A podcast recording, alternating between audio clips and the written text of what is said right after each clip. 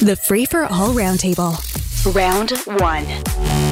On round one this morning, we say good morning to Laura Babcock from POWERGROUP Communications, host of The O Show. International trade lawyer Mark Warner is here. Shelley Carroll is back, newly re-elected city councilor. Nice to have you back. I don't want to you know, make too much of a fuss, Shelley Carroll, because then Mark Warner and Laura Babcock are going to feel lonely. But uh, congratulations. How was the campaign? Thank you so much. It, it was really great. You know, we it's been a long time for, for a lot of councilors since they did such a full canvas of their neighborhoods because we had to be careful uh, because of COVID guidelines. So it was really great to touch base with thousands and thousands. It was really a great campaign. Okay. And Laura Babcock, I should also canvass you for a moment on the election in Hamilton. I always say you're sort of our Hamilton specialist. Um, I know if, if my memory serves, you kind of threw in the towel on Andrea Horwath after she appeared on your show. You didn't feel that she made a convincing case, but she is now the elected mayor of Hamilton. How does that leave things for you? Uh, no, it's fine. You know, she's a better choice, I've always felt, than the previous mayor that we had that I wanted to resign after the Sewergate scandal. Um, but, you know, she won by 1%, 1.7%. It was very, very tight. An unknown really uh, almost beat her. So I don't think she's got a huge mandate. She's going to have to build build a lot of bridges, but we did manage to flip 10 council seats, which is incredible. So it's been a huge change, a new era for Hamilton. I couldn't be more thrilled. It's uh, gone to the point in, uh, at the Emergencies Act inquiry, and Mark, I'll start with you on this one, where I don't know who to believe anymore because one minute somebody is saying they needed the Emergency Act, and the next minute they say they didn't. Uh, then we hear about the memo I was talking about a little while ago on the show that said that they were worried that some of the protesters could be armed. They were organized. They were anti-authority. Uh, so you know, th- there's so much contradictory testimony. There's so much um, jurisdictional politics here. I don't know if there's a means of getting to the bottom of it. But what do you think? Um, I've not really been following it all that closely, so I've been, uh, you know, because I didn't have great expectations for this inquiry. But look, I think that there are two things going on here. It is, it is the federal government's position, it seems to me from the start, has tried to muddy this thing into being a question of can't we show how terrible everything was? Everything was so murky, and therefore whatever we did was justified. But I think the legal test is a really simple test. And if people are smart and not allow themselves to be fooled by this, it's meant to be exceptional legislation, right? This is meant to be something that we do as a last resort. now the government's trying to dumb this down and say, well, it doesn't have to be a last resort. It could be that just a difficult thing. Information was uncertain. No, that's not the test. And and I think if the te- if the, if this judge, who I still have doubts about, if this judge sticks to the law, then this should be relatively simple, despite the fact that there's a an attempt to, I think, to make this sound murky. it seems to be if there if the evidence is mixed and confused, then that's really the evidence why it shouldn't have been used. Okay, well, Shelley, you know, you know, yeah, go. I'm I'm surprised that it, it's I, to me it seems to be getting murky now because it's become more about a failure of various law enforcement agencies in the government to actually collaborate. But to me, I thought it was going to be cut and dried because if we if we cast our minds back, when the when the act was used was when the the, the convoy got to a point where we didn't know what weapons were in there. But mm. but most importantly, families and children were being used as shields. And so uh, you know, you needed the act gave you the ability to forbid children, get them out of there, um, and and in some cases that separated dad from families and he could choose to go without them but the act allowed them to do those things to clear the site at the end.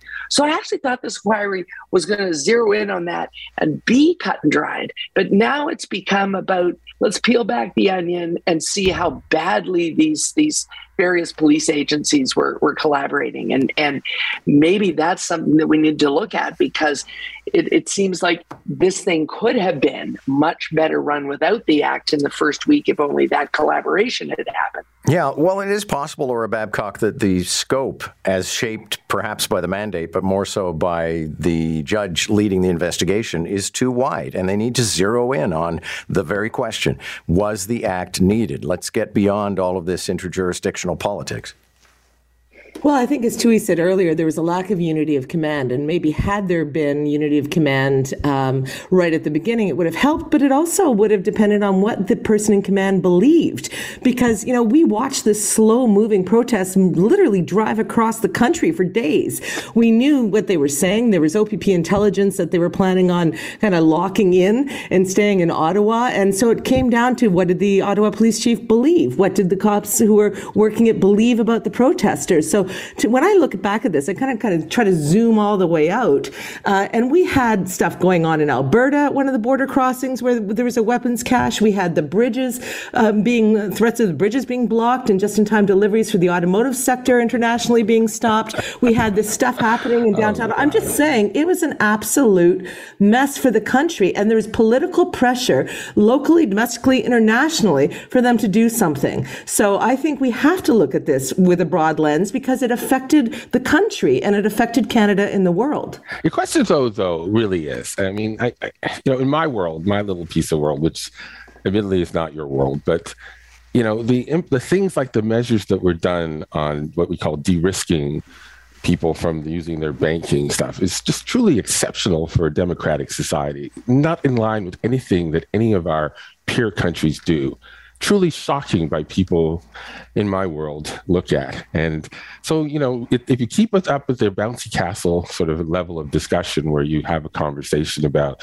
um, you know, your fears and whatever, instead of did they need to actually de risk Canadians in a totally bizarre and uh, exceptional way in order to stop this? That's the question we need to ask. But, uh, but, I don't think the bouncy, bouncy if, if it's not about bouncy, bouncy castles, castles, Mark. Mark, with all due respect, it's not about bouncy castles. It's about the people who lived in Ottawa. It's about the it's about concerns the across the country. It's about trade. It's about a whole bunch of different considerations. This is not a simple question, and that's why no. we're having an inquiry. And Ambassador Bridge was open before it was enacted, so it's all nonsense. We'll see what we'll see what the judge says. All right, let's uh, move on to a few other things, including um, there's an RC RCMP investigation underway of what they are calling Chinese police stations operating in Ontario.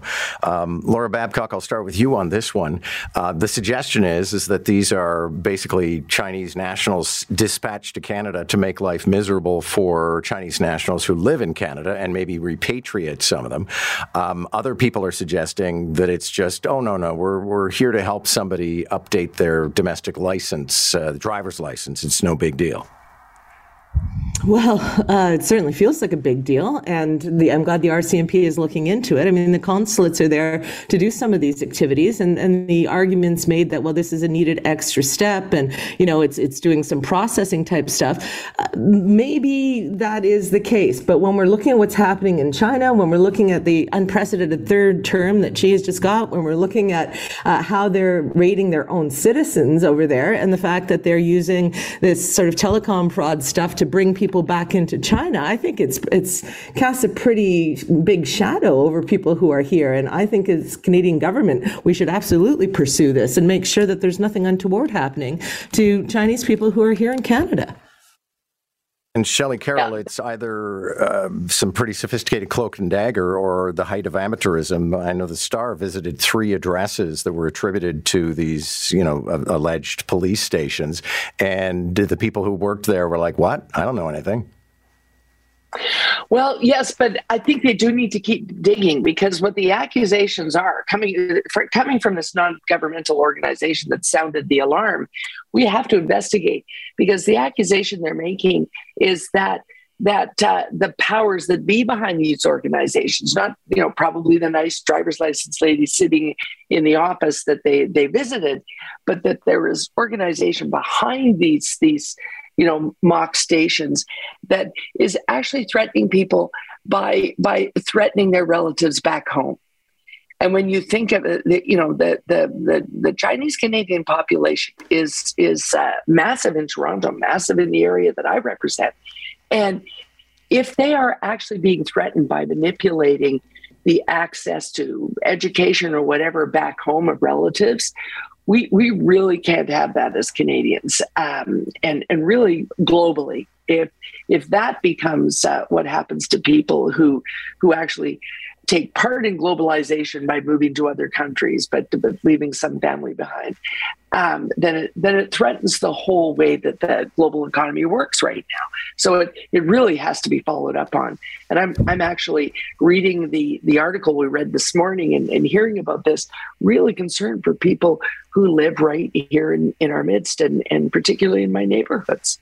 I just add one yeah, thing. absolutely. Because my angle to this is, you know, this is something that we've seen going on, uh, investigations going on in the United States. Prosecutions have been led by the Department of Justice. So we've seen things, allegations in Sweden and in, in Holland. I don't really understand why Canada is late to this parade and, and sort of surfacing these issues. And again, we have this huge we, we know we have these ongoing issues with China. Just once again, it seems that this government doesn't have an ability to take on China when things like this are are going on. And so I hope they deal with it. Other countries seem to be further along in dealing with it. I just don't know why we have such a lax attitude towards China. Not a lot of time left on the clock, but quick thoughts. And uh, Shelley Carroll, I'll start with you. Um, survey or census results show that uh, the fastest growing faith is not faith in Canada. About a third of Canadians are agnostic or atheist. Are we the poorer for that? Well, I think uh, as long as we uh, remember what it means to be Canadian, that that uh, you know fundamentally we're we're sociable and neighborly people, um, then people can be free to to practice or not practice whatever. Um, it, you know, I, I think that's the the important thing. As long as we remember that, it uh, it goes along with religious affiliation, and we can't lose that. Okay, but Mark Warner, do people then necessarily, because of our sort of anthropology, start looking for other faiths? Oh yes, but I, I, think the only poll of sort of this sort that I would value would be one that, that took place as people were getting on an airplane. And then I think we'd know just how many people have religious affiliations. people asking them in the abstract when they're sitting at the bar, I don't know whether that really matters too much. But okay. I, I, I bet a lot of people are praying on airplanes. Thank you all. Good to have you this morning. Welcome back, Shelley. And uh, that was uh, Laura Babcock, Mark Warner, and Shelley Carroll. Catch the roundtable, round one at 745, round two at 845. Weekday mornings on Moore in the Morning. News Talk 1010, Toronto.